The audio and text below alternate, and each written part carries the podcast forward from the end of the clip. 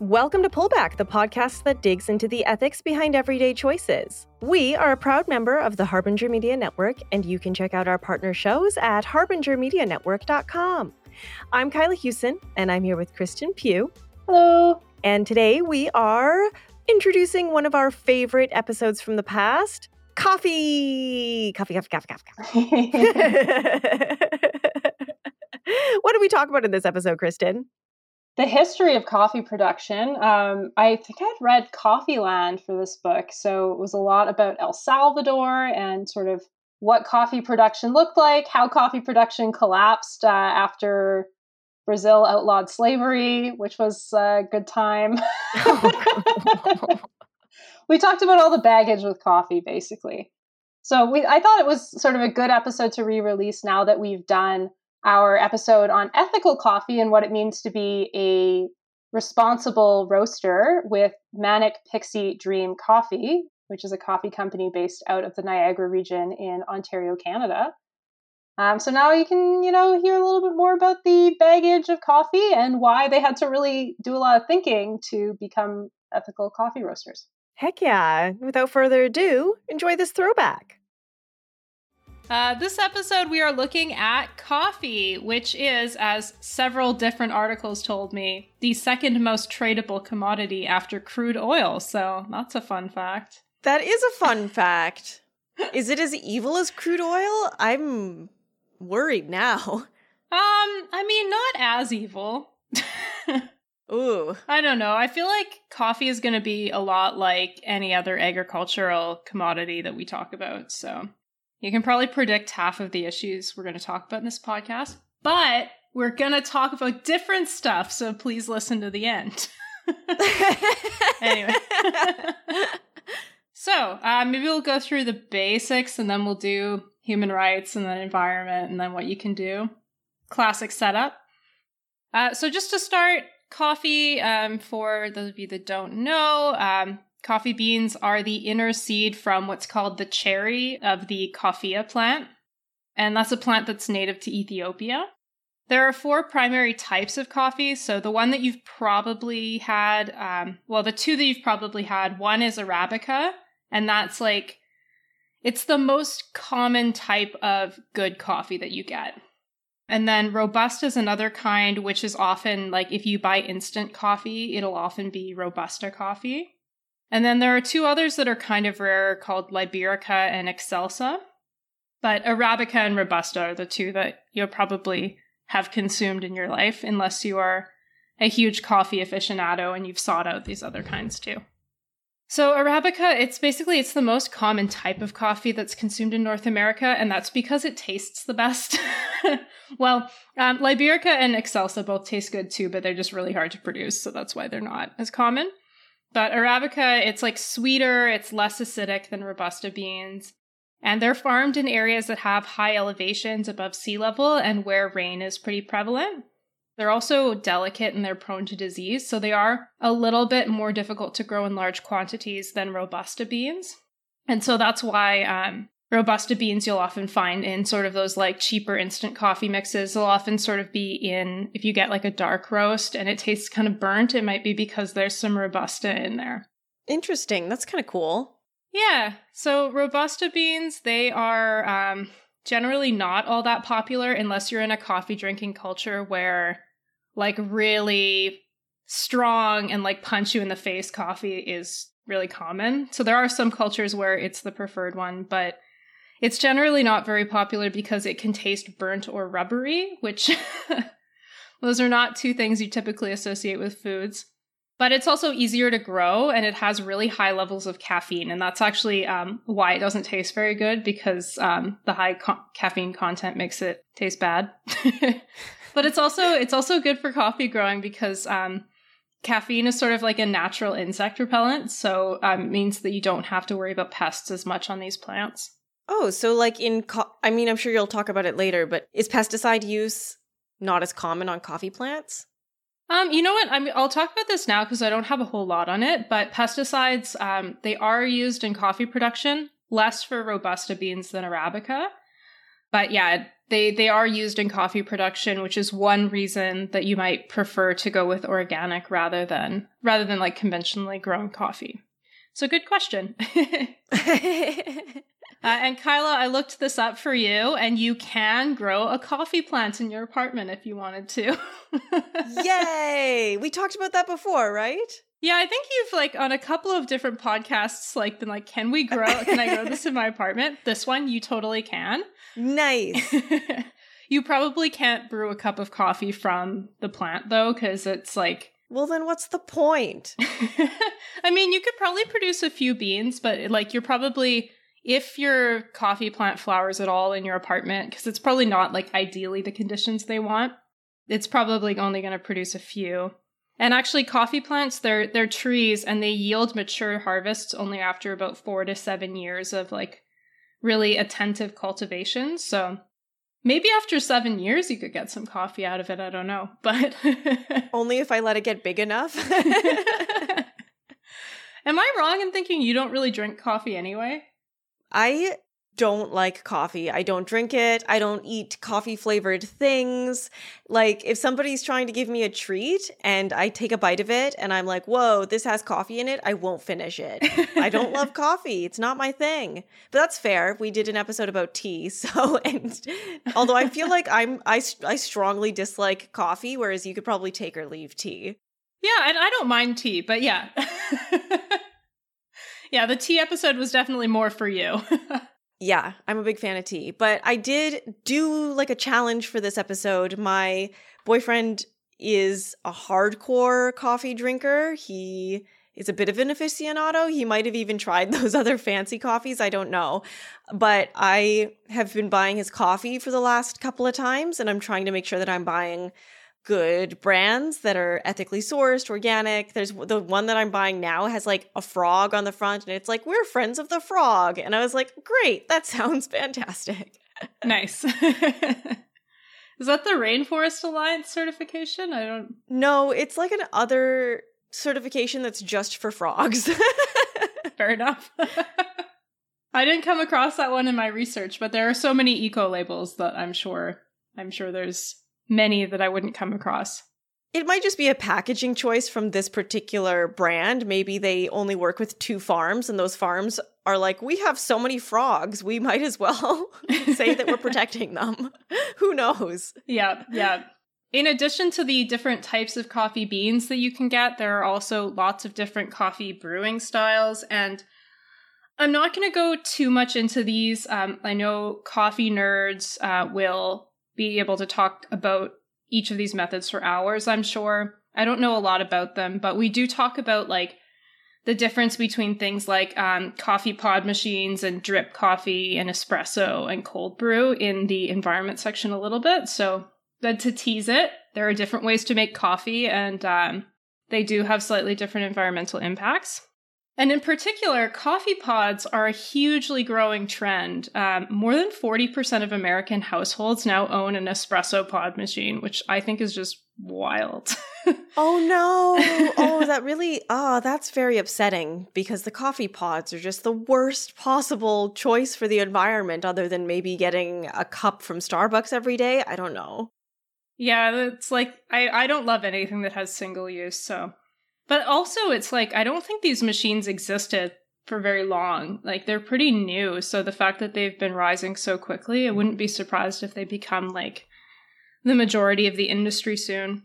I mean, I, I, guess I get it if you're a busy person and you don't have time and coffee's the only thing that gets you up in the morning, but I don't know, a French press isn't that much more difficult, you know? Yes, yeah, definitely. That's one way to sort of control the amount of like Drip coffee makes more sense if you're producing it for a large number of people. Those like single cup ones make more sense if you're just producing for yourself. But even then, like, yeah, a French press will do like two cups of coffee, and that's pretty much what you need.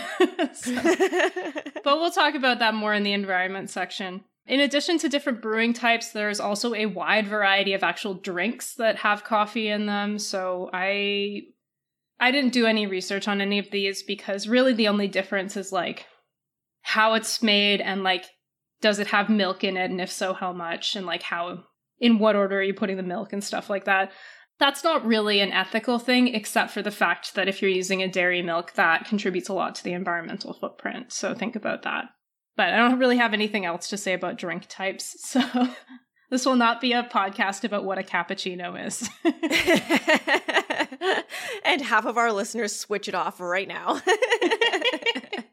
yeah, just a quick description as well of um, how coffee production works. So I mentioned that um, the coffee fruit is called a cherry. And basically, what happens is after coffee is picked, um, those cherries are picked. The uh, beans are then removed from inside the cherry um, through either a dry or a wet process. So the traditional process is the dry process, which is basically just like you leave it in the sun for a while and then you run it through a grinder. Fairly straightforward. The wet process is like more typically seen as a modern process. Um, and it's basically like you use water to wash away the fruit from the seed. So once you've done that, the uh, coffee beans are what are called green coffee beans. Um, and so they're then cleaned, so they're inspected and sorted, and then they go to a roastery that then roasts it. And that's, that's how coffee works. Then you use your brewing method of choice.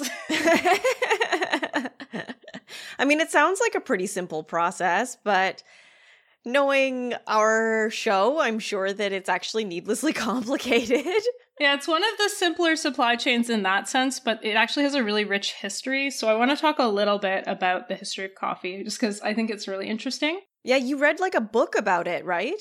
Yeah, yeah. So the book that I'm drawing on for a lot of this is, um, at least for most of this section, is um, Coffee Land by Augustine Sedgewick. Really good book, really well written. I would super recommend it. Um, and it goes through the history of coffee. So, like, I wasn't able to use it for a lot of the sort of like how we make decisions today stuff, but the history is really interesting. So, we'll do a brief outline on that. About 400 years ago, like, if you thought about coffee, it wasn't really something that was consumed outside of the Ottoman Empire. It was primarily just a cultural custom within the Ottoman Empire, um, and it was really only grown commercially in Yemen at that time. Since those 400 years have passed, when we go to today, um, coffee is now an unrivaled drug to get people to work every day. And it's also a ubiquitous daily necessity for many people around the world. Including yourself, I'm sure. Yeah, myself included. I've had four cups of coffee today. um, um, it's also a cash crop that's produced by more than 25 million people in over 70 different countries. So it is genuinely a huge global commodity that's produced really like all over the place. The word coffee derives from the Arabic kawa. I may be mispronouncing that, so apologies. But that's a word that means wine. So if you think about it, coffee is sort of the wine of Islam. It had a really important place in Ottoman society and across the Middle East, very important product to drink. And early coffee cultivation took place. Um, so, um, coffee originates in Ethiopia, but the sort of big cultivation that happens around the 16th century happens in Yemen. Um, and Yemen was a big powerhouse of coffee production until until the West gets it, and you know colonialism. uh, so the Ottoman Empire um, Uh, was also an empire, so that's important to note. One of the interesting things that the Ottoman Empire did was they would set up a coffee house as one of their first actions when they conquered a new city. And that was their sort of way of demonstrating how, like, the civility of their rule, which I think is kind of interesting. Around the, the 17th century, coffee becomes this luxury good in Europe because Europeans travel into the Ottoman Empire, they experience these coffee houses, and they bring it back to Europe with them. And coffee becomes especially popular in England first. Um, it came to the rest of Europe a little later. Uh, so the first coffee house in London was established in the early 1650s. But by the turn of the 18th century, so by like 1700, there were several hundred coffee houses there. So within 50 years, you have this huge expansion of coffee houses happening. I think about it in the same way as like bubble tea. 10 years ago you don't see very many bubble tea places and now they're like on every street. So picture that explosion but with coffee houses in like old timey london. And it really was like coffee houses were sort of had a similar cultural position that they have now where they're sort of places where people go and they discuss the news of the day and things like that. That's really always been a tradition in a coffee house. Or they go and work. You go to write that manuscript or paint a picture. yeah, exactly. Or to like talk philosophy or whatever, you know, like they had that sort of cultural position. So yeah, it's it's this European luxury good where you know fancy people are talking and drinking coffee for hours. And it took a little while to become a commodity good, like a good that regular people could access, um, partially just because traders uh, had more difficulty accessing coffee than they did for other products. So tea actually was introduced to England later than coffee, but it becomes this huge um, sort of good that is now sort of very associated with England. Is it because tea tastes a thousand times better than coffee? No, it was because it was easier for British traders to get into the tea market than the coffee market, so it just happened faster. No, well, I'm going to go ahead and believe it's the other thing. you can make your own decisions about that. I'm team coffee, as we know. Uh, so, as I had mentioned, Yemen was sort of this really big um, spot for coffee production for much of its history. Um, and Arab traders in Yemen um, really did monopolize coffee production until 1699, when the Dutch finally successfully introduced coffee to Java. One thing that I think is very interesting um, that I did not know before researching this podcast mocha is actually a Yemeni port, and that's why mocha, like, that's why we sometimes refer to certain coffee drinks with like chocolate in it as mocha. It goes back to originally where coffee was like traded out of was mocha. Wow. yeah. And similar thing with Java, right? Which is another um, nickname for coffee. That's because that's where the Dutch started, um, you know, through colonialism, growing coffee was in like the Indonesian region, region of Java. Mocha and Java actually about uh, where coffee was produced. Um, but actually, a lot of American coffee sellers in like the early days when coffee was really getting popular, um, so like the 1800s, um, they would pass off Latin American coffee because it was really hard for them to get actual coffee that was from either Java or Mocha. So they would pass off um, their coffee from Latin America as Mocha or Java based on the look of the coffee. So, like, smaller beans were Mocha, larger beans were Java. it's just because they thought they could get a better price for it because Latin American coffee was seen as lower quality at the time. So, oh my goodness, I love that business practices have never changed since the dawn of time. I know. Eh? it's like the oldest grift in the world. After the Dutch start producing coffee in Java, coffee starts to spread around the world through pathways of empire, right? So you've got the various colonial powers that are all taking coffee to their various colonies and trying to get them to grow there. So, like the French start, they take it to Africa, the Dutch introduce it to South America, and Portugal gets it to Brazil, and like it's. it's everywhere. Like it becomes this uh, this big uh, commodity that's produced pretty much everywhere in Latin America by the end of the 18th century, but also all over the world. Or all over the world with the limit that like coffee can only grow if in a certain climate, you know, so gonna have a tough time growing it in Canada, at least until climate change gets worse. Unless you're growing it in your apartment. Yeah, I mean, I still think it's gonna have a tough time, but uh, update us on your progress in four to seven years. So yeah, um, by the 1830s, Brazil was actually producing 50% of the world's coffee supply. So pretty quickly becomes a huge producer of coffee. It became a real problem for the industry because so there was this um, this pest blight that was causing problems for coffee that was grown out of Java um, and other Asian areas. And at the same time as that's a problem, Brazil abolishes slavery in 1888, and that collapses the coffee industry, which I think tells you a lot about how the coffee industry was running at that time and arguably still to today. It's not good when your entire industry collapses when you ban slavery. That's uh It's a bad look. Yeah. And like similar things had happened. Um, so Haiti was briefly a, a big coffee producing place, um, but they there was a slave revolt, and that disrupted the industry there. And with the same thing in um, in El Salvador, the government had to put in place like a series of really punitive laws to compel people to work on plantations because they like they didn't want to because they were perfectly happy living their lives.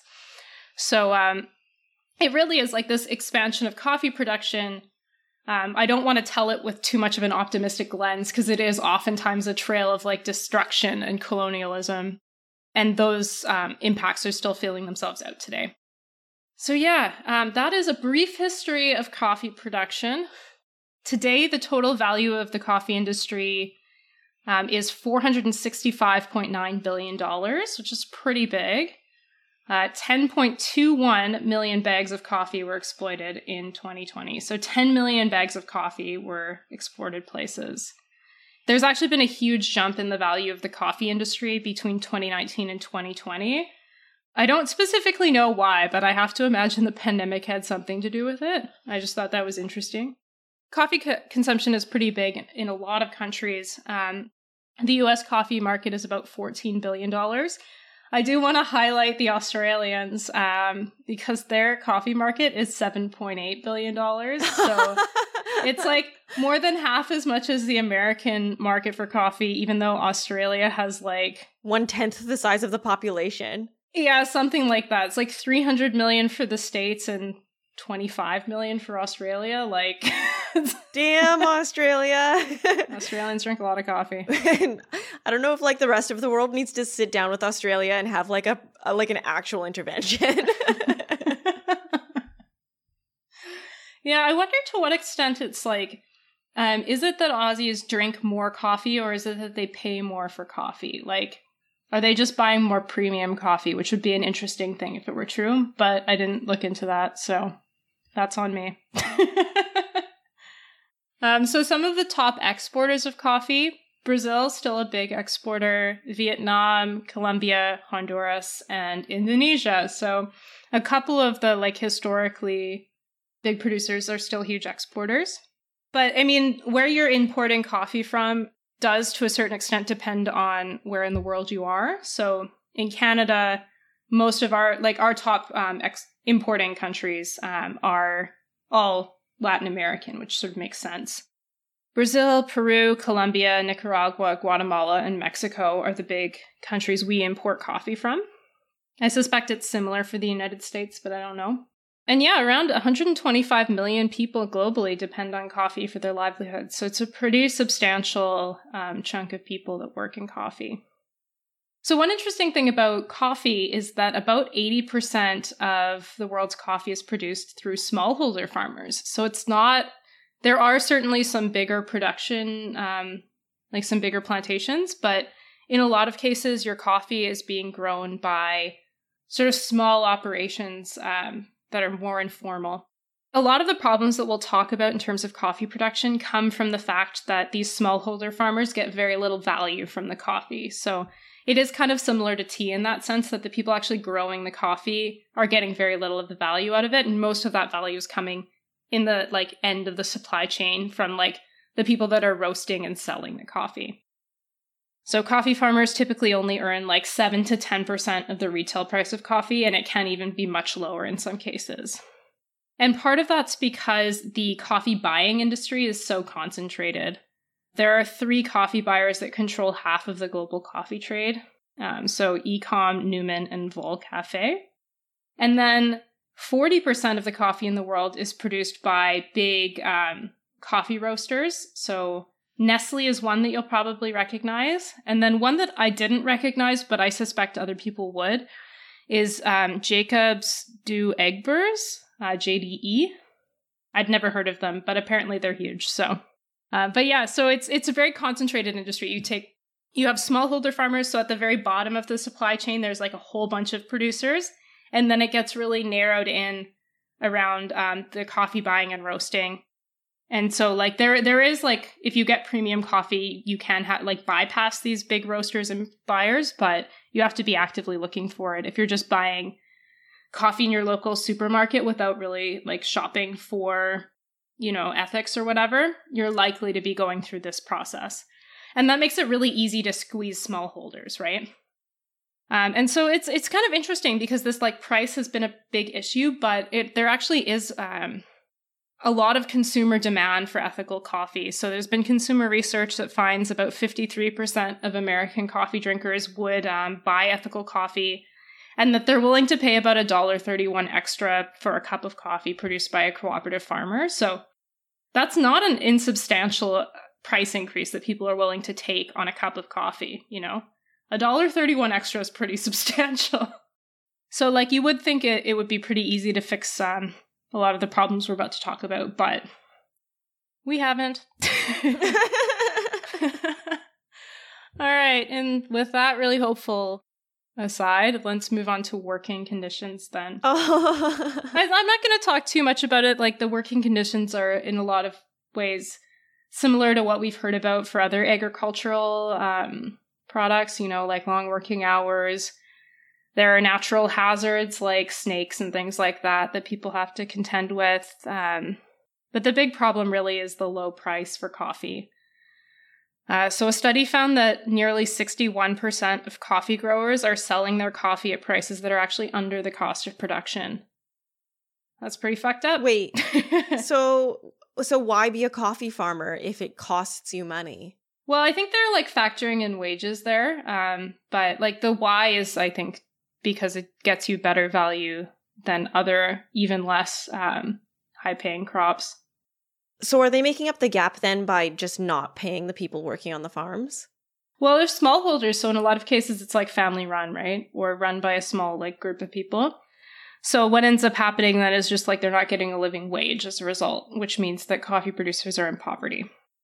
And like the global coffee industry has been really growing and um, like the value of the market's been increasing, but coffee farmers' average incomes actually haven't changed in the past 20 years. And actually, if you factor in the fact that it's now um, more expensive to be a coffee farmer, um, the like average income is actually decreased if you take that into account. So that low price of coffee it creates a whole bunch of other problems for coffee farmers. And one of those is child labor. If you think about it, like these are smallholder farmers, um, so if you're trying to get enough yield to be able to get by, you might need to, if the prices are low, pull your child out of school to help with the harvest, right? And that's something that does happen fairly frequently in coffee production. And so child labor is a big concern in coffee production um, for that reason. The solution is to raise the cost of the right the price of coffee. And so that's something that like fair trade has been going towards and coffee is by far the leading fair trade product. If you think about fair tri- trade, most people think about coffee. Most people who have seen fair trade labels have seen it on coffee. Fair trade we've talked about in previous episodes, but the idea is basically to combat the like race to the bottom in globalization by ensuring that people get um, a living wage. Fair trade has estimated that um, coffee needs to be sold at $1.40 per pound in order to provide farmers with a living income. And that's about 40% higher than the current market price, which is pretty ridiculous, I think. Yeah, well, I mean, I'm not surprised considering all of the CEOs at the tops of these companies are probably billionaires, and it's not like they would need to raise the cof- the co- the cost of coffee to the end user. It's just like stop paying your executives so much money, and everybody gets an equitable share. But maybe I'm not an econ- I'm not an economist. I don't know. Yeah, but I think you also could raise the the cost of coffee because it's not like it's a food. Like it's a it's a luxury item or a drug or I don't know, like an accompaniment. Like it's not something that people need to survive. So I think we should be treating it a little bit more like luxuries. Yeah, I agree. I as someone who doesn't drink coffee, raise the price as high as you guys want. We're gonna do that for tea too. sure. Hey, you know what? I would pay more for tea. yeah, absolutely. That's how I feel about coffee too. Um, like a, dollar forty per pound's not ridiculous. And admittedly, that's just the price that the farmers would need to get. So there's still like the increased price of roasting and retailing, whatever. But point is, I think they could do it. And fair trade coffee isn't ridiculous. But the fair trade minimum price is $1.40 per pound, so it's meant to match what they think a, a living wage is. Um, or if you're fair trade and organic, it's $1.70, just to reflect that it is slightly more expensive to produce coffee with organic methods. And on top of that, um, whichever price you're going into, farmers also receive an extra 20 cents per pound um, through the fair trade premium. The way that works is basically um, it has to be invested in So, like a quarter of it has to go to productivity and quality initiatives to directly help the um, production of coffee. The idea that you can invest to make the to make your business work better over time.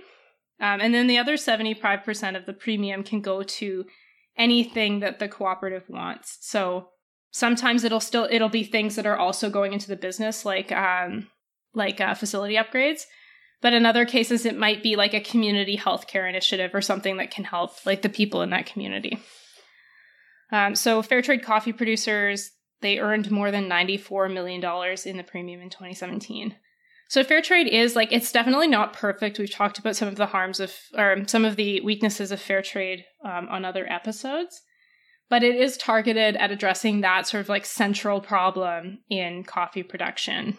It's at least a start, I think. Having said that, um, I mean, we mentioned that many coffee producers are smallholders, not all of them are.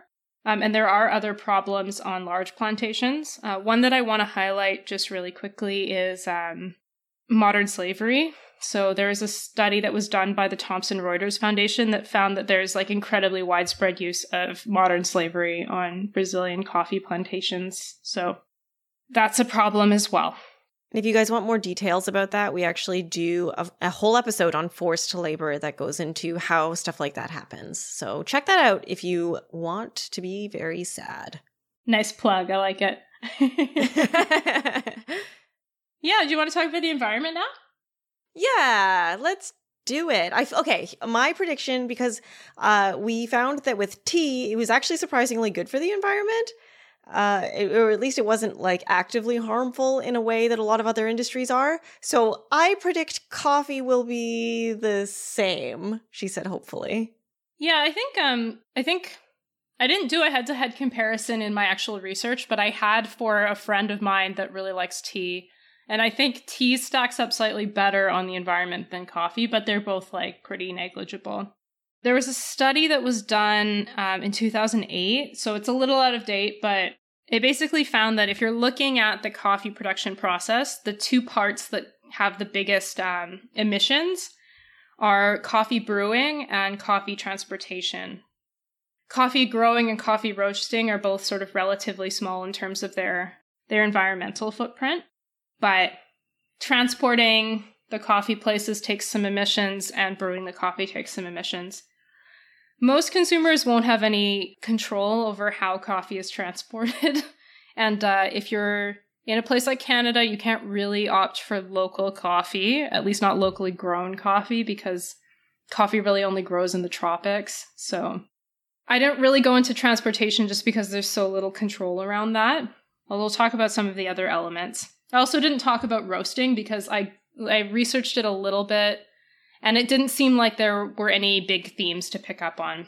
Coffee roasting is something that like some people are trying to do as environmentally as possible, but there aren't like big debates about how to do it that way.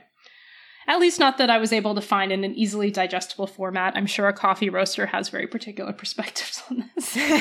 and reach out to us if you want to share them. exactly. So let's talk a little bit about the environment and coffee growing. Well, I should first mention a pretty low environmental impact. It is a plant, uh, you know, but um, there are ways to be more or less environmentally sound when you're growing coffee. And one of the big distinctions is sun grown versus shade grown coffee. Want to hazard a guess at what that means based on what it's called?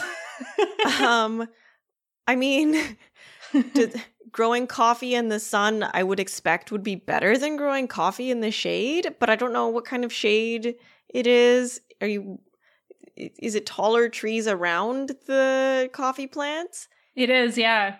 Okay. Shade grown is like traditionally how coffee has been grown, at least um as far as I was able to find. And it basically means that you're growing coffee um, within a canopy of other trees. So there it's in shade because there are other trees around. But recently, there's been a shift to sun grown coffee um, in order to sort of meet rising demand because sun grown coffee can um, produce slightly bigger yields. And sun grown coffee is basically like you don't have those other trees around. So you clear cut and then you plant the coffee. Okay, so I can tell that one is better for mass production and one is better for the environment. yeah, exactly. Yeah. If your bottom line is not focused on the environment and your calculus, sun grown is like a much um, cheaper alternative. But I think that the environment should be a part of the calculus. So there are two reasons that sun grown coffee is not as good for the environment. Um, and one of them is that um, the sun grown method requires fertilizer in a way that um, the shaded version doesn't, because the shaded version is happening within a natural ecosystem. So you don't need fertilizer. It's also a cause of deforestation. So, because you have to clear forested area in order to make room for those plantations, similar to how like palm oil is a cause of deforestation, it's the same kind of deal for sun grown coffee, but not shade grown coffee. Depending on where the coffee is being grown, um, some are more likely to be shade grown versus sun grown. So, like Guatemala and Nicaragua, coffee is typically grown in the shade. Colombia, Brazil, usually it's sun grown. Um, so that's one way to just tell the difference without any environmental labels at all. Um, another way to tell is um, most organic growers, though not all, will use shade grown methods. If you get an organics label, it's oftentimes the case that it's shade grown, but you can try to be extra sure um, by using bird friendly certification. So that's a certification scheme that is specific for shade grown coffee because it means that you're not removing birds' homes. it's better for biodiversity overall, but uh, birds are cute. So. Oh, maybe that's what the frog label on my coffee is. maybe, yeah, it could be. So, another impact environmentally is water use. For this one, we do have to focus on the growing process because most of the water that's used to produce coffee is used in growing the coffee. Um, approximately 130 liters of water are used to produce a cup of coffee. I'll just give some context for that though. So 130 liters for one cup of coffee. If you're going to do a kilogram of beef, it's going to be 15,400. So 130, 15,400. like there's just a difference in scale in terms of the water that's being used. that's a good comparison. Because 130 liters for one cup sounds like a lot. And yeah, until you mention that 15,400 are for a kilogram of beef. it is a lot, but it's, I mean, this is just because you it takes water to grow stuff, you know? It's not like, um, it's not like coffee is a huge user of water. 130 liters for a cup is I think more than tea, but it's not like a huge amount. And just to give some more context, if you're using a cup of dairy milk, it takes 255 liters of water to produce the same volume of. So a cup of milk, uh, 255 liters. A cup of uh, coffee is 130 liters of water. So it's almost twice as much for the milk versus the coffee. You can look at the impact of climate change as well. Um, this is more. This is less sort of about like what's ethical and more about how climate change is actually having a real impact already on coffee production. So, climate change is already reducing coffee yields in certain areas, and it's also, um, and that's because basically pests are getting into areas that they weren't previously able to get into. It's also changing the ideal altitude for coffee growing. So, warmer temperatures are actually making um, it harder because coffee production already likes high altitudes. And so as it gets warmer, the coffee likes even higher and higher altitudes. So that's potentially a problem because as you need to move coffee production up, you're potentially displacing communities and definitely displacing wildlife while you're doing that. Want to talk about the brewing method? Yeah, tell me. Yeah. uh, so there are some debates about the best and worst ways to brew coffee. My big overarching thing that I want to say in this is that a lot, a lot depends on what's the volume of coffee that you're making and how are you using whatever brewing method you're using. One thing that we can say fairly definitively is that cold brew is the most environmentally friendly way to brew coffee because it doesn't require any electricity as long as you're using and as long as you're using a re- reusable filter it's pretty environmentally friendly. Although I don't think cold brew has like officially been in any life cycle analysis, I think it's fairly safe to say like you're not using any additional electricity if all you're doing is brewing it in like a fridge that you already have on, even though fridges do use a lot of energy. So, generally speaking, a brewing method is going to be more environmentally friendly if you have a reusable filter, if you waste very little of the coffee that you make, and also if you keep whatever machine you have on for only a short duration. Those are good practices that are generally um, applicable to sort of all coffee brewing methods. And there's like this huge debate out there um, because I think intuitively most people are like, hmm, a coffee production system where you are like you're turning on a machine and you're putting you're taking coffee that's in a disposable cup you're pouring one cup of coffee and then you're throwing away like the plastic from that that seems like it's bad for the environment. So there have been a lot of hot takes lately that are like is it actually good for the environment? It's like no no it's not. But it is the case that, like, on some metrics, there have been a few life cycle analyses. So these are um, basically measurements that take in a bunch of assumptions about a product and um, try to measure what the like environmental impact over the lifetime of a product are and uh, also to like pair that against um, different production methods so we looked at a life cycle analysis like way back in the christmas trees episode uh, where we're looking at like a real versus a fake tree. They've done like similar things here for different coffee brewing methods. And it's usually coffee pod machines versus drip coffee. And there have been some findings that are like, oh, actually, drip coffee is worse. But, but, but, but, I think this sort of like is really based in what the assumptions are. And a lot of the my my big problem with a lot of the articles that are like are coffee pods good for the environment?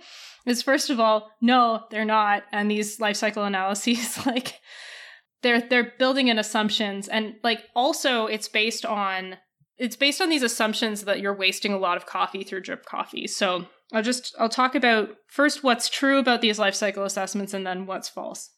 So it is true that there have been analyses that have pointed to the fact that single serve coffee systems tend to result in less coffee waste, which makes sense, and that that itself can be more sustainable. So if you're producing one cup of coffee and drinking that whole cup of coffee, you're wasting a lot less coffee than if you're producing a pot a pot of coffee and like maybe half of it gets thrown out and then you brew another pot later. If you're just like producing coffee as you need it, there's less coffee that you're wasting. And so if you think about like the fact that when you're growing coffee, you're using a bunch of resources to grow it and you're using more resources to transport it. That's why, in some cases, life cycle assessments can find that these single um, serve systems can be better. Having said that, these life cycle um, analyses tend to assume that people prepare way too much coffee um, and they're brewing extra batches to retain freshness. But that's something that you as a consumer can control, right? So if you're not doing that, then that changes the calculus a little bit. And there's one study that I found that looked at different assessments for how much drip coffee people are wasting. And it actually found that like if you're accurately assessing the drip coffee that you're producing and like you're drinking all of the drip coffee that you're producing, then like it's actually better than the single serve ones. it's just like it, that people are wasting. They're assuming that people are wasting a lot of drip coffee and that that can create a lot of waste. In addition to the fact that people often leave drip coffee machines on all day, um, and like the warming plate produces a lot of energy. So that's why you'll sometimes see these like hot take articles that are like, coffee pods are better. If that's not the case. What they're just saying is that drip coffee, if you're just producing like a 10 cup pot of drip coffee, drinking one cup of coffee from it and letting it sit, like, yeah, that wastes a lot of product, which then is not great for the environment. So don't do that. Um, the other thing is that, like, these studies also assume that um, drip coffee is being brewed using a disposable paper filter, which is probably accurate for most people. But, like, if you use a reusable filter, that would reduce that risk, that um, environmental impact as well. And also, if you're buying coffee that isn't conventionally packaged, if you're buying it from like a a bulk food store or something and putting it in your reusable container, that will also reduce the environmental impact. So, even though it is true that some life cycle analyses have found that drip coffee is worse than single serve capsule coffee, that does not mean that capsules are good for the environment. It means that we need to be more careful about overproducing coffee and keeping those like keeping our machines on all day. Those are two things that you would get from that also these analyses typically don't look at like comparing capsule coffee to other single serve measures like a French press, which would eliminate that waste problem and also avoid the garbage problem of coffee pods. So, like, yes, maybe the worst form is a drip coffee that you're not accurately pouring that you're leaving out all day. That does not mean coffee pods are good for the environment. They are not. Every minute, approximately 29,000 coffee capsules are dumped into landfills worldwide there's no way getting around that that is a huge garbage problem, you know? Ah, that's a very upsetting statistic. I know. Sorry, I know I'm ranting a little. I'm just so angry about this. no, I love it. yes. So, I mean, the other thing is capsule machines aren't necessarily a bad thing. What's bad about them is that they usually use um, single use coffee pods, but you could fix that if you were to buy a machine and then also get a reusable coffee pod. And then you could fill your own coffee with those reusable pods. And then you'd be able to get the advantages of using a single serve machine without producing the waste of plastic coffee pods that probably aren't going to get recycled. That's a great solution. I didn't know you could get reusable pods. Yeah, so there are a few different options that like that are out there. Um, and there's a link in our research notes for a guide for how to choose if you want. Just a quick note that um, biodegradable capsules are not in most cases a good solution unless you do genuinely compost and you know that they're compostable through the system that you're using. Then biodegradable capsules might be a good option. Um, and as well, like if you have a capsule that is labeled recyclable and it's plastic, like it may not actually be recyclable in your municipal facilities. So, like, check that out. And same with the aluminum pods. Those should usually be recyclable if you have an aluminum pod, but make sure you check that out as well. So, that would be my solution if you're if you're going to use a coffee pod, like the best solution is reusable biodegradable and recyclable versions, they oftentimes just won't end up in the systems they're supposed to be in. So, and even when they do, they oftentimes don't actually get recycled. We know that's the case for most plastics. So, I would assume if you're using a capsule, just assume that it's ending up in a landfill um, or in the ocean. Don't assume that it's getting recycled because it probably isn't. So go go reusable if you're going to use a, a coffee pod machine. I would say. So that's coffee pots. but in general, like people have their pet methods for making coffee, and personally, I think that's fine. I would just say, whatever method you use, try to make it as environmentally friendly as possible. And there are a few steps that you can take to do that. So, first, avoid single use filters, whatever your method is. Um, try to find a, a uh, reusable alternative to throwaway stuff. Second, turn your machine off when you're done. Third, don't produce more coffee than you need. And fourth, keep your machine clean, which will make it operate more efficiently. If you do all of those things, whether you're using a French press or an espresso machine or a coffee pod or drip coffee, you're going to be doing okay, I think. Nice. Yeah. I don't know if you have thoughts. no, I like that. That's good.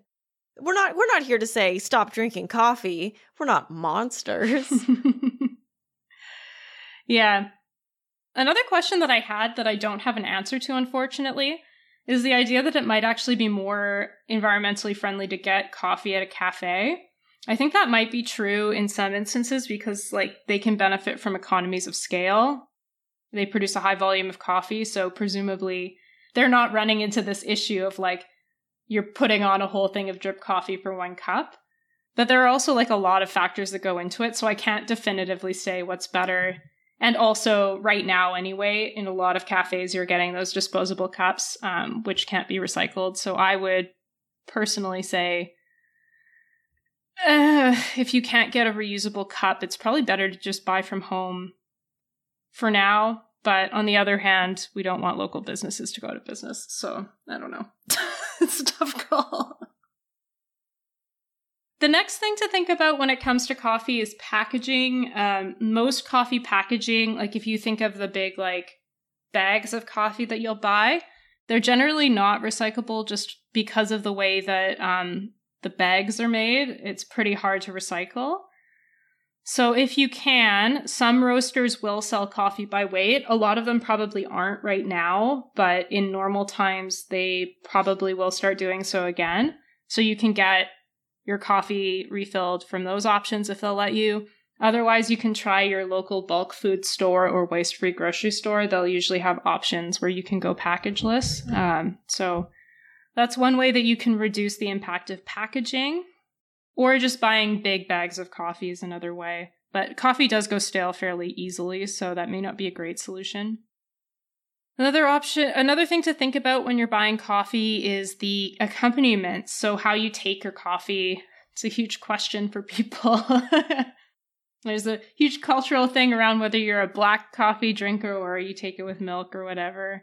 So, just a quick note that if you traditionally use animal milk in your coffee, that's going to up the environmental impact of your coffee consumption. So you might want to think about a plant milk, uh, oat milk. It would be my suggestion, but I don't know if Kyla, you don't really drink coffee, but do you have other thoughts about? Does your what does your um boyfriend drink when he drinks coffee? He's a vegan, right? Yeah, he drinks Americanos black. So okay, so no milk question for him. I'm a big oat milk person. Um, if I'm doing a latte, I'll sometimes do soy milk just because I like the nuttiness. Um, I tend to avoid almond milk um, and other nut milks because I find that it often curdles in hot liquids. So my suggestion would be oat milk is always a safe choice, if not soy. But like whatever you want, it doesn't matter really. Um, and then just, just you know, as long as it's not dairy milk, it's gonna be fine. Um, and then just another note that if you add something else like sugar or a powdered creamer, you have to consider the impact of those as well. So we have a whole episode on sugar and how it sucks. what can you do to help? Um, so, to, in order to help the sort of human rights situation, you can look for coffee that is fair trade certified, Rainforest Alliance certified. There are a couple of different fair trade certifications that you can go for. So, most of them are pretty good. You can go for one of those. You can also try to double up with organic certification, which will help with some of those, like, is it shade grown questions. Not all ethically sourced coffee is going to be certified, though. So you can also just have a conversation with your coffee roaster. And if they have like a fairly robust process for how they buy coffee, that may not necessarily be officially certified, that might be something to go with. It's kind of the same approach that um, we talked about in the chocolate episode.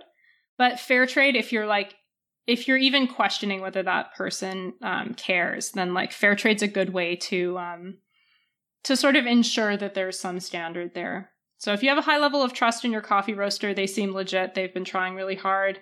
Um, direct purchasing is a legitimate way to go about it, and that may not results in actual certification because certification does impose some like bureaucratic costs on smallholder farmers. But fair trade is generally safer, especially if you're buying from like a big company. That fair trade brand is a good way to make sure that they've actually paid farmers like a price that is a living wage for for people. So I'd really recommend doing that. Um, you can also take those environmental suggestions for um, brewing coffee and choosing your coffee.